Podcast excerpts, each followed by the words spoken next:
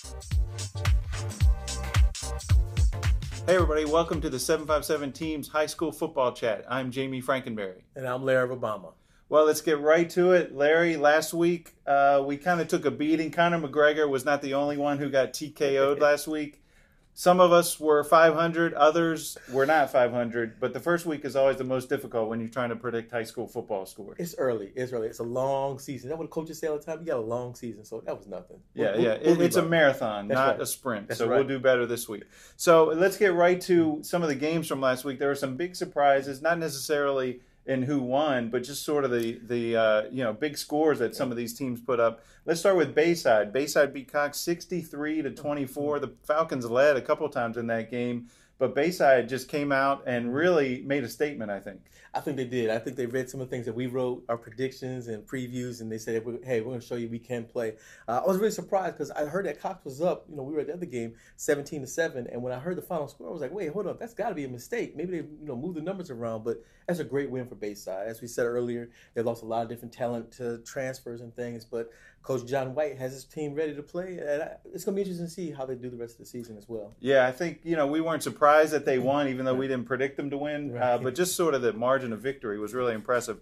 Also, another team that put up 60 plus points was Ocean Lakes. They beat Kellum 62 to seven, and Ocean Lakes with Tyler Browning at running back, Yeah, they look yeah. like they're ready to be a contender in the Beach District. what Coach Joe Jones has always said, you know, I just needed one year. He got that one year in now. He begins the second year there. He's got his formula, his uh, plan in there. So it- it'll be interesting to see what they do the rest of the season. But that was a huge win for them. So they can score some points.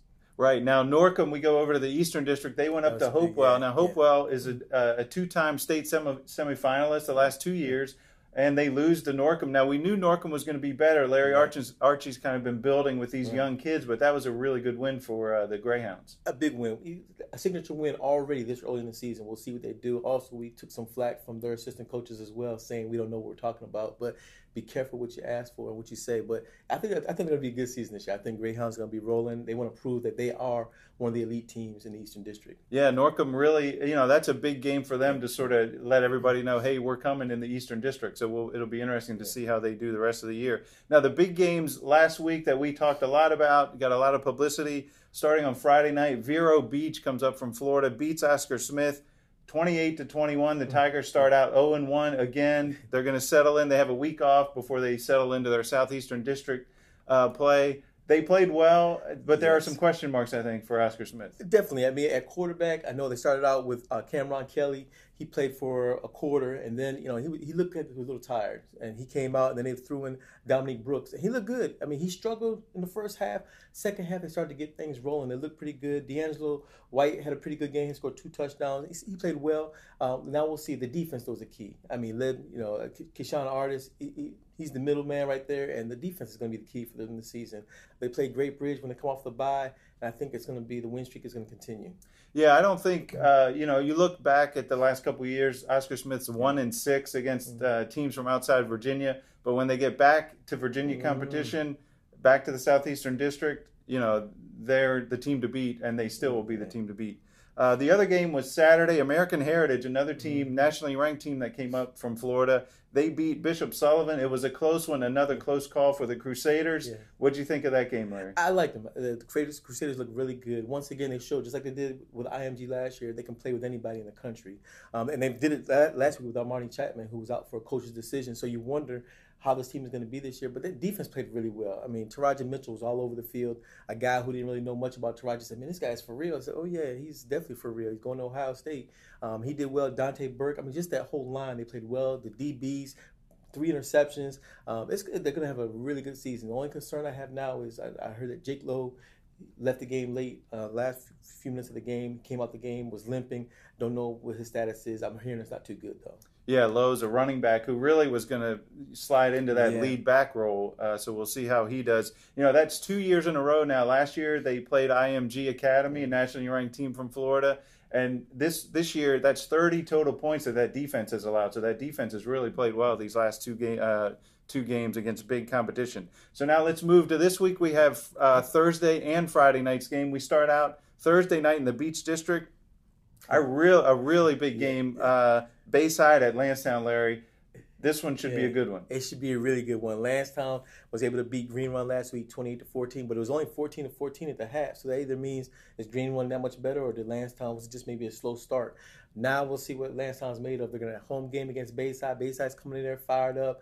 Um, two great coaches, Tommy Reamon and John White. So it should be a nice battle. And the key, though, I, from what I understand, I know that. Um, you know, had a couple players that were ejected from the game, so it's key if those players play. If they don't play, then again, Bayside, do they have the depth to be able to fill that up? Yeah, that's right. And Landstown had five sacks in the second half mm-hmm. last week against Green Run. That really made the difference. So that defense looks really strong. Now, over in the Southeastern District, two teams playing season openers in Chesapeake, Deep Creek at Grassfield. Mm-hmm. We've heard a lot of good things about Deep Creek. We'll see Andre Twine and his coaching debut. Grassfield has some question marks, so this game could be interesting. It should be a real interesting game. I know Grassfield, as we said, had lost a lot of players over the last two seasons, and and Deep Creek with Andre Twine. I mean, he's a guy who has did it on the JV level, and now he's on the varsity level. We'll see what we can do. I mean, he turned that program around. They only lost one game last year, as you said, on JV, and that was Oscar Smith. So we'll see what he does now in his debut. Yeah, that game is Thursday at Grassfield. We stay uh, this one uh, in Chesapeake. It's in uh, Norfolk, actually, at Norview Indian River. Mm. The Braves are opening. Norview lost to a tough Northeastern team from North Carolina. What do you expect in that one, Larry? Well, we know that Lake Taylor played Northeastern tough last year as well, so we know that Northeastern is good. Now Norview's got a game underneath their belt. We'll see what they do. Indian River, you know they're going to be ready. I mean, it's a young team again, but they're always, you know, they're going to be ready. You know they'll be ready. Yeah, Indian River has some holes to fill yeah. from last year. You know, uh, they had some big time recruits that moved on to college.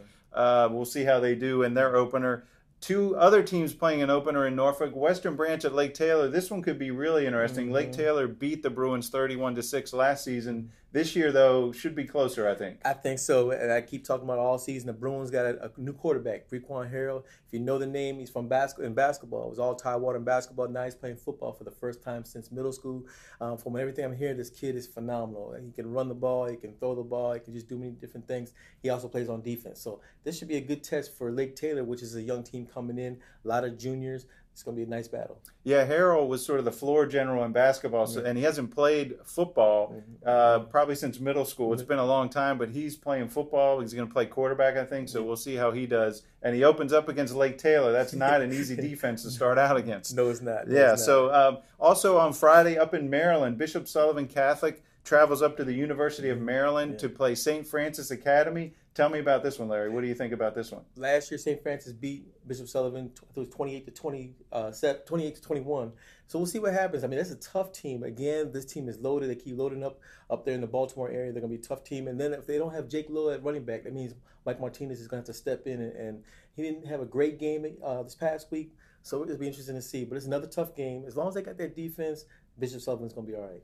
Yeah, Mike Martinez is a transfer from Bayside, who's now Bishop Sullivan, so he may slide into that lead right. lead running back role if uh, Jake Lowe can't go on Friday. So for St. Francis is another tough game right. for Bishop Sullivan. I mean, this schedule does not get any easier, does it? No, they got them. They got McNamara from DC. They got Good Counsel from up there. They got IMG. They got some games uh, up in Massachusetts. It's just, it's just a, I mean, this is what Chris wanted. This Chris Scott wanted the coach. He wanted a tough schedule. He wanted to get up there nationally, get some of these top teams.